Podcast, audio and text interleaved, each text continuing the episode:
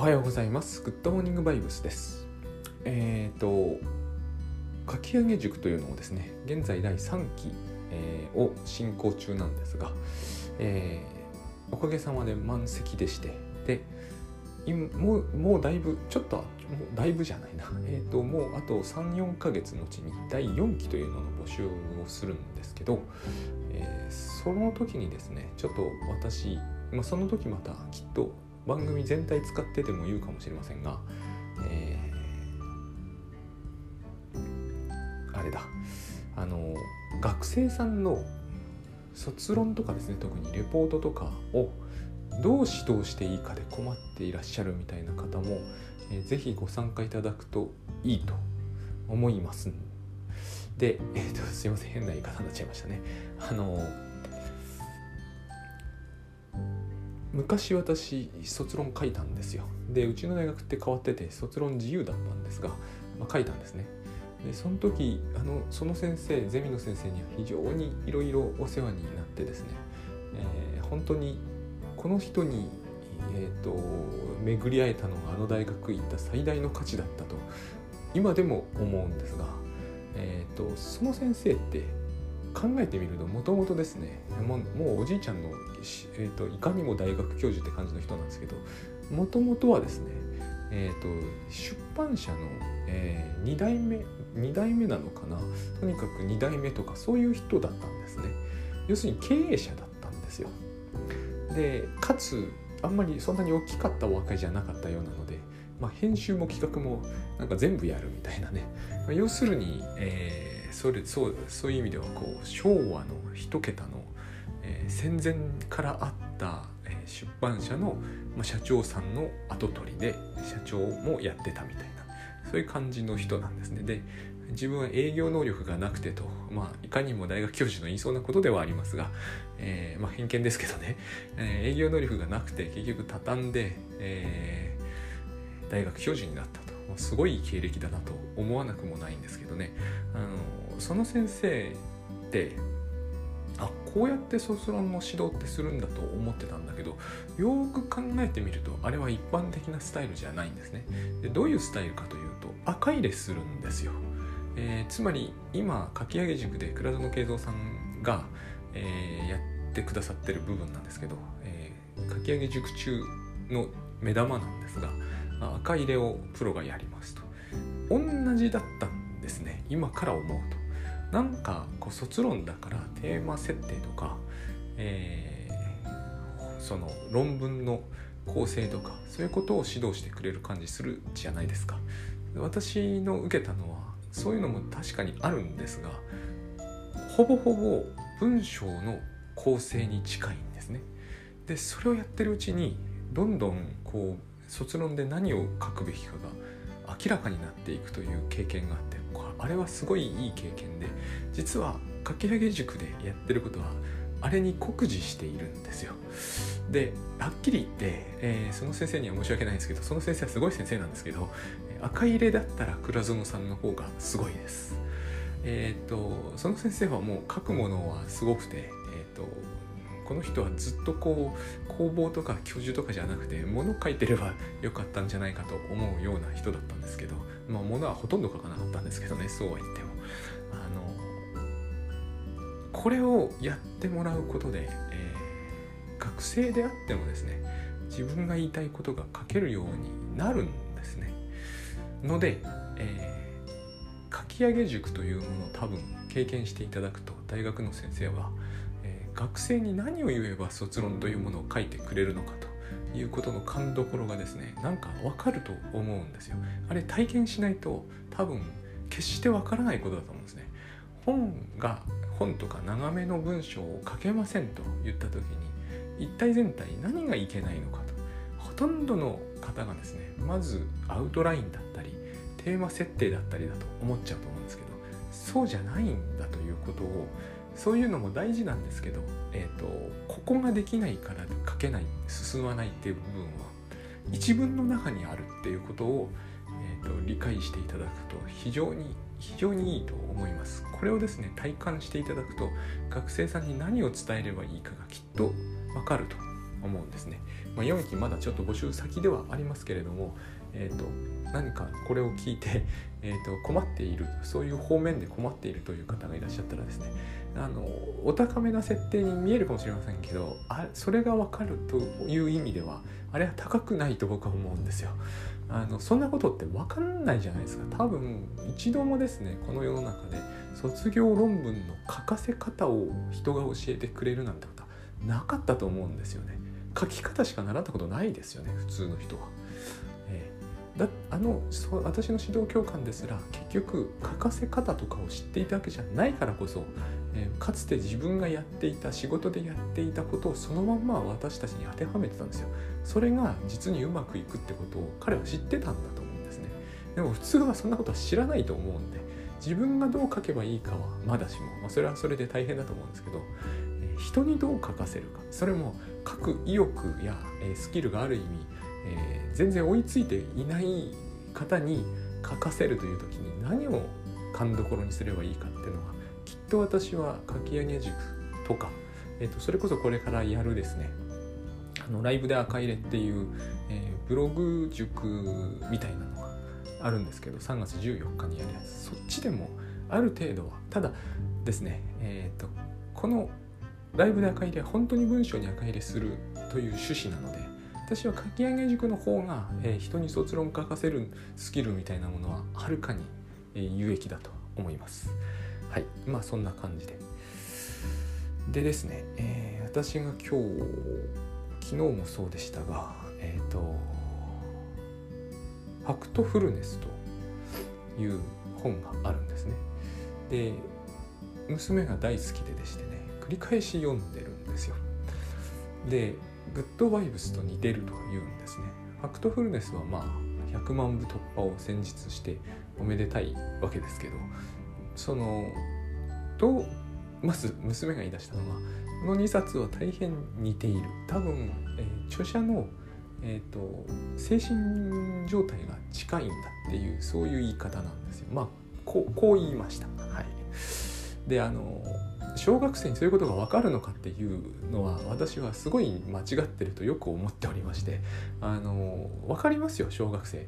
高学年ともなればあの日農研の問題とか見ていただくとすぐ分かるんですけどあの大学受験で出てくるような文章と何ら変わらないのが平気で出てます。あの開くとかね漢字が少しでも漢字だって相当普通に使っているやつですからあの先日も問題文に使われてたの富山茂彦さんの文章で大学で出てくる、えーと、のよく出ますよね富山茂彦さん、えー、今は知りませんけど私の時代よく出てました。大して変わらないです。問題をぐっと難しくすることはですね、え、できますよね大学受験。でも読む文章の素材そのものはえーと、中学受験で特に超難関と言われているような学校で出てくるのは何ら大学受験で読む現代文と変わらないのであのファクトフルネスとか、えー、グッドバイブスを読んで全然理解できませんというんでは多分そういう学校はまず受からないので分からん分かるんですよ。読めないってことは全然なくて普通に大人と全く同じようにおそらく理解だけで言えばですね。あの子供につまりあの年頃ではわからないというのはむしろですねもっと下世話な方なんですよ。あの例えば不倫の心理とかはまだわかんないやっぱりですね。あるいはそのなんだろうな、えー、今で言うとそうか、えー、詐欺師の心理とかの方がむしろそういう子たちでも頭は回っても分かんないことがあるんですよ。そういう方が分かってないというのは人生経験の不足によるところがほとんどで、えーと、単にですね、えー、特に数学とかではなく国語みたいなもの現代文みたいなもので思想みたいな話になってくるとその思想が極めて特殊となるとわからないかもしれないですけどごく一般的な発想であればあのそれこそあれですねこれはちょっと日農研向きというのはさすがにおかしいだろうと思うんですけどあの先日現代文で出てた問題は五木ひろゆきさんの「老いのなんとか」みたいな なぜ小学生にこの「老いのなんとか」というのを問題にするんだとは思いましたけど、えーと、ほぼ満点取りますよ。あのだから、えー、分かんないってことはないんです。その五木ひろゆきさんの「老いのなんとかも」えー、大変グッドバイブス的だと娘は言ってたんですけど養生かみたいなそういう本ですよね。まあ、グッドバイブスよりははるかにある意味こう平易にある意味書かれてます。で、えっ、ー、とその話戻してファクトフルネスなんですけど、えっ、ー、とつまりですねまあ娘が言いたいのは、えー、あのいつしか私たちはですねこう知れば知るほど、えー、先行きが暗い感じを持つようになるというんですね。あのまあ例えば地球温暖化とかあるじゃないですかあるいはこう日本の経過とかあるじゃないですか人口爆発とか、えー、食糧危機とかやっぱりね小学校高学年となるとそんなもんばっかりある意味読まされるわけですよ。でえっ、とですね問題というものがやっぱりこう勉強の対象になるわけだから特に社会科というやつですよね。あの見ていると、え、この先いいことは何もないぞというこう暗黙のメッセージが込められているような感じがしちゃうんでしょうね。よく読むとそんなことはないけれどやっぱりそこは人生経験が不足しているのに知識だけは膨大だからそういう感じというものにやっぱりこう包まれるわけですよね。で、えー、まあ教科書だから要するにそれはお前ら何とかしろよって話なんだけどまあ我々何とかできないじゃんって大人でも思うんで子供は一層思いますよね。えーと、知識がいくら広がって、えー、頭が回ろうと本質的に、えー、本質的にっていうのは非常におかしいんですけど無力感を持ってるわけですよ。で、えー、地球はどんどん暖かくなりやがてここもまた非常に面白いという感じもするんですけどやがてとは書いてないのに、えー、読んだ人はみんなやがてってことを考え始めるんですね。えー、イリュージョンですね。でこの種のイリュージョンはあの先日もちょっと話題になったんですけど、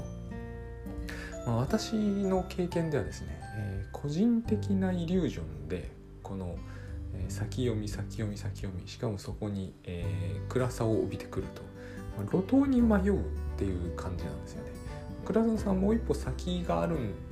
先を意識しての不安だというふうにおっしゃってそれはその通りなんですけどなんかですねやっぱり私はエンドは路頭に迷うなんですよ。でこの路頭に迷うはもう本当にですね何、えー、て言えばいいんですかね、えー、詐欺師の商売みたいな、まあ、こう言ったらちょっと言い過ぎかもしれませんけど、まあ、そういうところがありまして私は子供の時からそれこそ幼稚園入る前から耳たこなんですよ。なぜか、えー、寺はこれのオンパレードだからなんですよ。あの特にうちのじいちゃんは、まあ、ひどくてですね、まあ、路頭に迷うでは済まさらないですね。宗教ですから。地獄に落ちるなんですよこれは。必ずね。最後は絶対地獄に落ちるんです。ここから、えーと、逆算していくんですよ。例えばこう子供の頃から勉強してないとこうなってこうなってこうなってこうなって地獄に落ちるわけですよ。途中はもうどうでもいいんです。飛ばしますが最後もどうでもいいんですけどね。これをやることで信者さん増やすんですよ。これがマーケットの私は、えー、基本なんだろうなってある意味思うんですよね。基本と言ったらいけないかもしれませんけどでもこれを使ってる人がいかに多いかということを考えると基本になっちゃってるよなというもう二言目にはこれ。私が子供の時にはずっとこれを聞かされてたんですよ。信者さんからもおじいちゃんからも、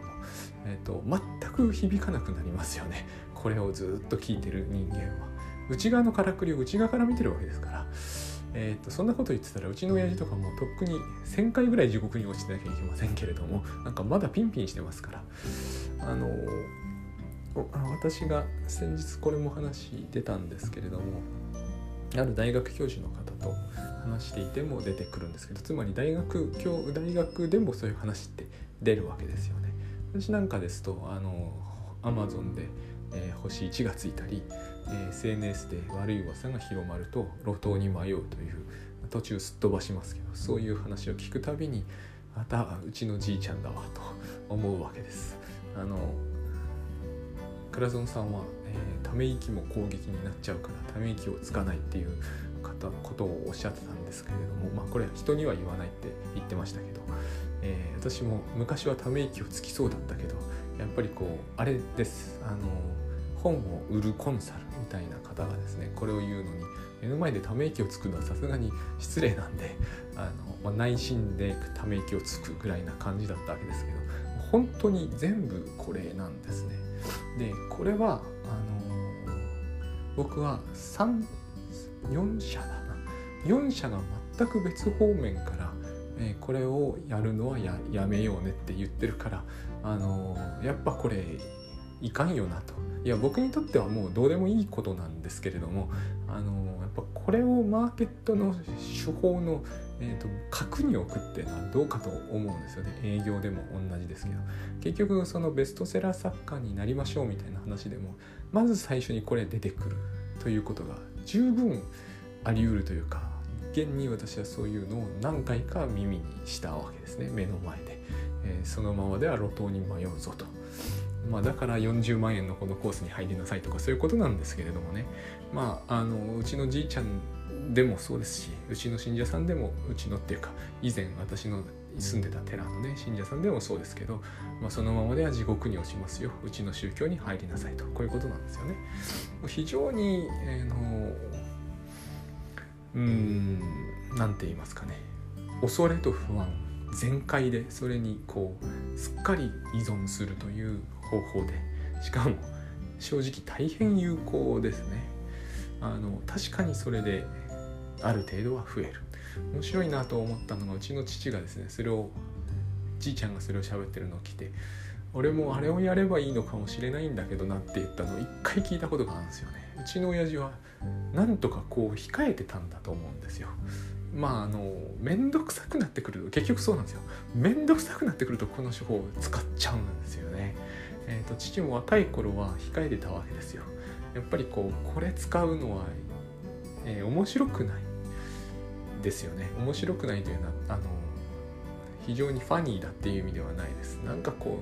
う実に何かを釈然としない。まあうちのおじいちゃんは割と素朴な信仰心でこうまっすぐやるみたいな人だったんで悪意なくこれをやっちゃうんですけれども、まあ、ある程度こうですねこの種のことについてあれこれ考え出すとこの手法っていうのはえっ、ー、とまあある意味何て言うんですかね即効薬みたいなえーと、なんか良くないことをやってるんだけれどもうまくいっちゃうみたいなそういうところのある方法なんですよね。本当に私も何度か聞きました。私に向けられてるのはその要するに、えー、売れる本作家になりたければこうこうこうこうこういうふうにして路頭に迷わないようにしましょうねっていうやり方なんでよく聞いてみるとちょっと変ですよね。路頭に迷わない方法だとベストセラーが作れるっていうのはちょっとおかしいですよね。これあの宗教では非常にあるんですけど地獄落ちを防げば天国に行けるっていうのは考えてみるとちょっと変ですよね。えーと、最初に訴えかけてるのは地獄に行く恐怖感じゃないですか。でも、えーと、最後に保証されてるのはでうちの宗教に来ると天国に行きますと,、えーと、うちのなんとか塾に入るとベストセラー作家になれますと全く同じものをイメージさせてるだけなんですけれどもあの考えてみるとちょっと変なわけですよ。この場合はもちろん路頭と地獄が、えーと、同じものなんですけどでえ、ー、とこれを小学生にやってしまってるわけですね。だから、えー、ハンス・ロスリングのファクトフルネスが、えー、うちの娘には響いたわけですよ。あのそんなに世の中は悪くなってないんだと国連のデータをこれでもかというぐらい、えーと、ガンガンこう提示して、えー、そんなに世の中は悪くなってないと。まああっちの話で言うとこの地獄と露天路頭に迷うに対応してるのは人類の滅亡なんですよ。あと国家の滅亡。あともう一つ有名なので言うとあのハルマゲドンみたいなやつですねあの最終戦争みたいななんか全部なんかですね何て言えばいいのかなあの必ずしも三流じゃないけど何かの SF みたいなところってあるんですよ。あの日本沈没とかねあのこういう方法はつまり有効作用はあるってことなんですよね。本書いていてもそうですけどなんかこうこのままでは大変なことになる的な雰囲気を使って、えー、突然そこにこう名探偵みたいな人が出てきて全てを解き明かすとあのその破滅は防げるっていう手法。これは推理小説では相当あの強めの手法だと思うしあのあれですねルパン書いてる人が私が子供の頃感銘を何度か受けたんですけどあのこのままでは第第一次世界大戦になってしまうみたいなのを、えーと、ルパンが未然に防ぐとルパンってなんかやたら善人なんですよねしかもそれを一人で未然に防ぐとかをやっちゃうんですけれども、まあ、そういう話にもこの手法は使われているということですね。でだから、えー、ハンス・ロスリングがこうやっぱ言ってるわけですよ。えーと、このままでは破滅だというこの思考回路を、えーと、この思考回路に沿ってものを考えるのは、えー、やめなきゃいけないっていう話なんですよね。でやめるために彼は、えー、国連のデータを読みましょうねというそういうことを要するにあの本は書いてるわけです。で私たちはその何て言うんですかね、えーと、そういうことに反応しない。つまり、えーと、国連のデータとかには反応しない。必ずあの反応するのは、えー、今で言えばですね、えーと、コロナで人類は滅亡するみたいな そういう言葉には妙に反応する。そこに根拠とかはほとんど提示されなくても反応するけれども現にうちの母が先日電話かけてきて「翔吾このままで人類滅亡するんじゃないかしら」本当にこのままの通りの言葉言いましたから、え、でなんか1%もかかっていない病気で人類が滅亡するっていうのはどっから吹き込まれるんだと思ったんですけどまあそれはやっぱりワイドショーなわけですけどねうちの母にとっては。同じなんですよね。ほとんどどこへ行っても同じなんですよ。教科書であろうとえっ、ー、とルパンであろうと。これは非常に人の心に強く作用する。そして、えーと、本人は推論を行っているというつもりになるんですよ。えーと、勉強をしない、まあ、宿夏休みの宿題をしない、えー、学校の成績が悪い。変な学校に行き不良の友達になり、えー、ヤクザの仲間になり。人を殺し地獄に落ちる、まあ、これがうちのおじいちゃんが使ってた手法なんですけどね。私に勉強させる。いや夏休みの宿題をやれって一言言えばいいわけじゃないですか。で私たちはこれ平気でやりますよ。あの星1がつく。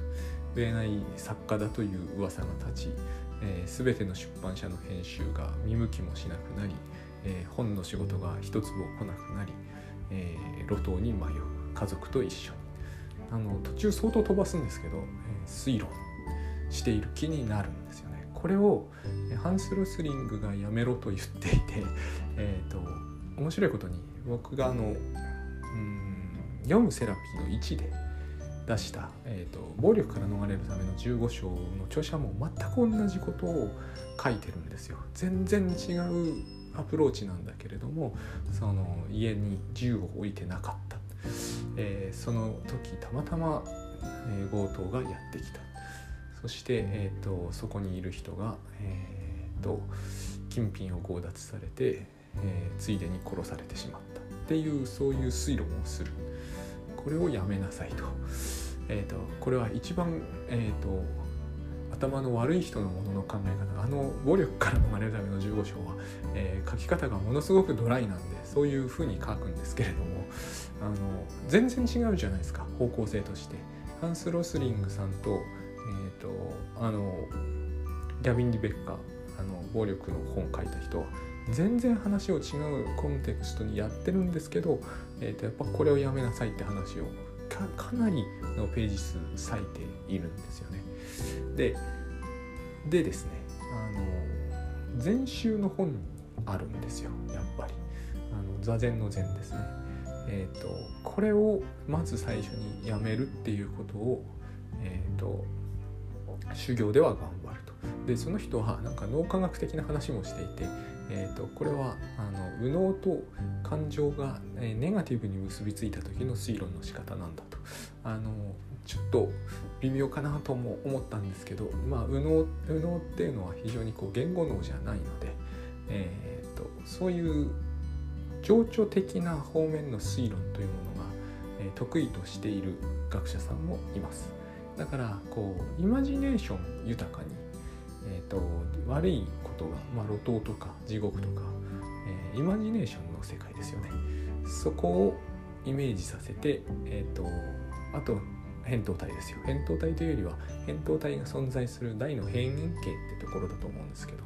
その感情を働かせて悪いイメージをもたらすと。まああのー、やっぱりですね、えー、先日これも母のところに来て私が相談を受けたんですけど、えー、あなたのパスワードが流出しました。このままでは、えエッチなサイトがいっぱいばらまかれます。大変なことになるからここに電子マネーを振り込みましょうっていうやつが来たわけですけれどもこの同じですね、えー、路頭に迷う論と全く同じ展開をしてますよね。あのこれを、えー、コンサルがやるのはやっぱりちょっとどうかとは思うんですよ今こうやって話してみるとですね。えー、でもまあうちのその宗教でも同じ論点観点が同じ論法というか手法が、えばらまかれてたのでそういうことってあるんですけどで倉園さんもこれをグッドバイブスの中で、えーと、極めて柔らかくですけれども、えー、やめましょうねっていう話をしていてこのあとブログで B 級ホラー映画を作るっていう言い方をされてもいました。全部同じなんですよね。もう一つ今思い出せなくなっちゃったんですけどもう一つ全即それもやっぱり違う専門分野の人が全く同じことを書いていてで私たちこれを、えーと、即座にやめることができるんですよそしてこれをやめて失うものって全く本当に何もないと思うんですね。えーと、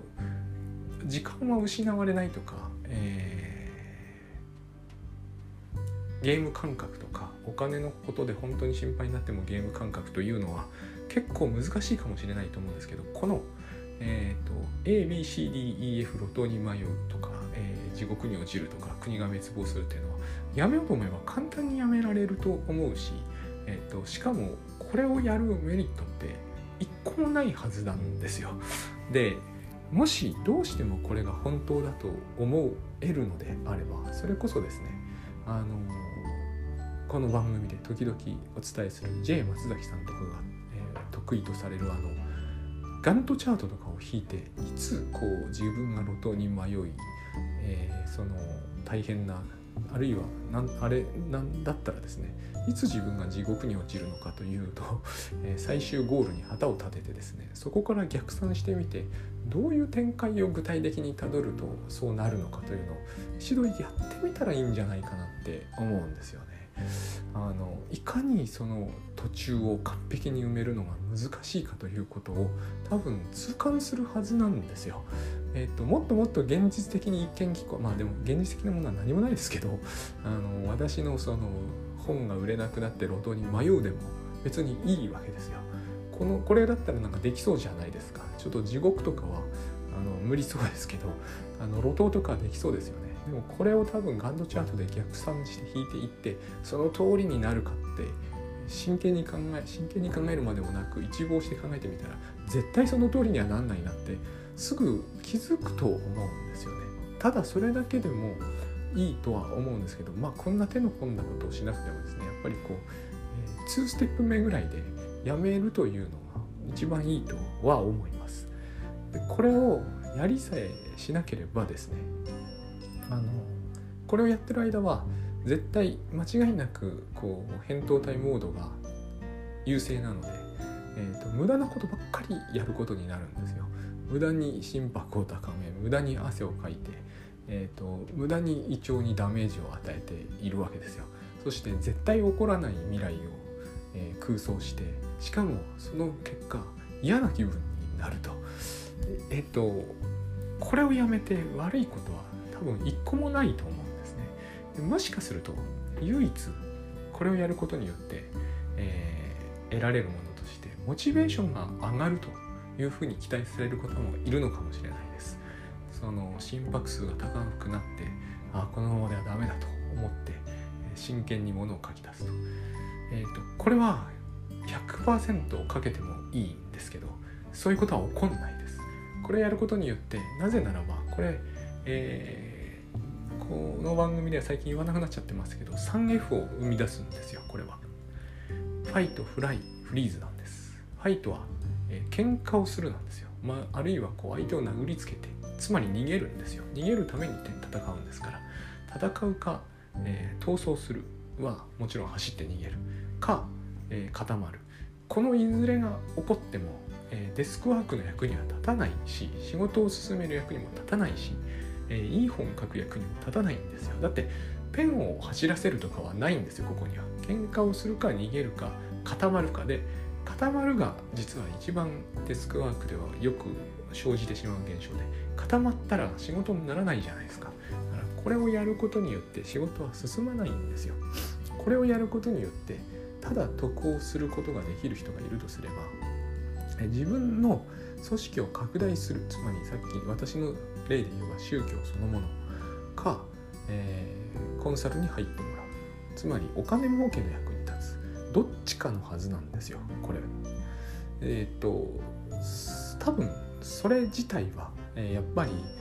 の仕事を進める役には立たないじゃないですか。あのもちろん宗教に入ることが、え、精神の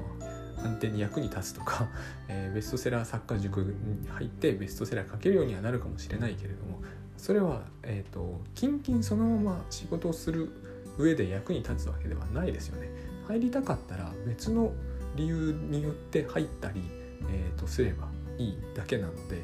あのこの恐怖心というものをモチベートにして、えー、何かを前進させる必要ってさらさらないんだと私思うんですけれども分、えー、私たちが正しさを手放すとかが苦手だったりですね、あのー、このままでは悪がのさばるとかいう論法によって、えーと、許せないということの中にはですねこの恐怖心を捨てたくないという気持ちが結構あるんだろうなと思います。他に理由が見つからないんでですね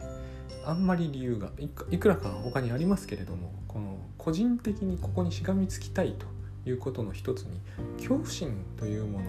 まあ、扁桃体モードなんですよね。心拍を高めコルチゾールを出すということが自分を守り強くするという感じを抱いているその部分が一番もしかすると大きいかもしれないなと最近ちょっと思いますで、えー、コルチゾールで一時的に強くなることはあります。筋力とかがですね。そのことだけ覚えておいていただければと思うんです。何から自分を守るつもりなのかですよ、えー、筋力というものを一時的にもともとその筋力は自分にあるものですけどいつでも出そうと思えば出せますけれどもね、えー、筋力を一時的に増強することで路頭に迷うのを防いだり果たしてするのに何かの役に立つかってちなみに筋力っていうのはコルチゾールが出なくったって出ますからね。筋力がゼロになるとかいう話ではないです、えー、これなんか誰かを殴るとかによってですね、えー、いい本書けるとかいうことと関係があるかという話なんですよ。これ結局守るっていうのは非常にこう身体心理的な、えー、生理心理的な部分が大きいのでカーッとなると守られてる気がするっていうのはあるのかもしれないと思うんですけれども、そういう役には立たないです。全然。あのそういう役には本当に全く立たないので、えー、これに関してそういう部分でですね自分を守れると思うのならばそれは本当にイリュージョンなので、えー、やめといた方がいいと思うんですね。で最後にですね最後にじゃないんだけどうちの娘が言ってたのはなぜファクトフルネスはあんなに売れるのにこんなにそっくりの、えー、心理的効果をもたらすグッドバイブスはこうも売れてないのかと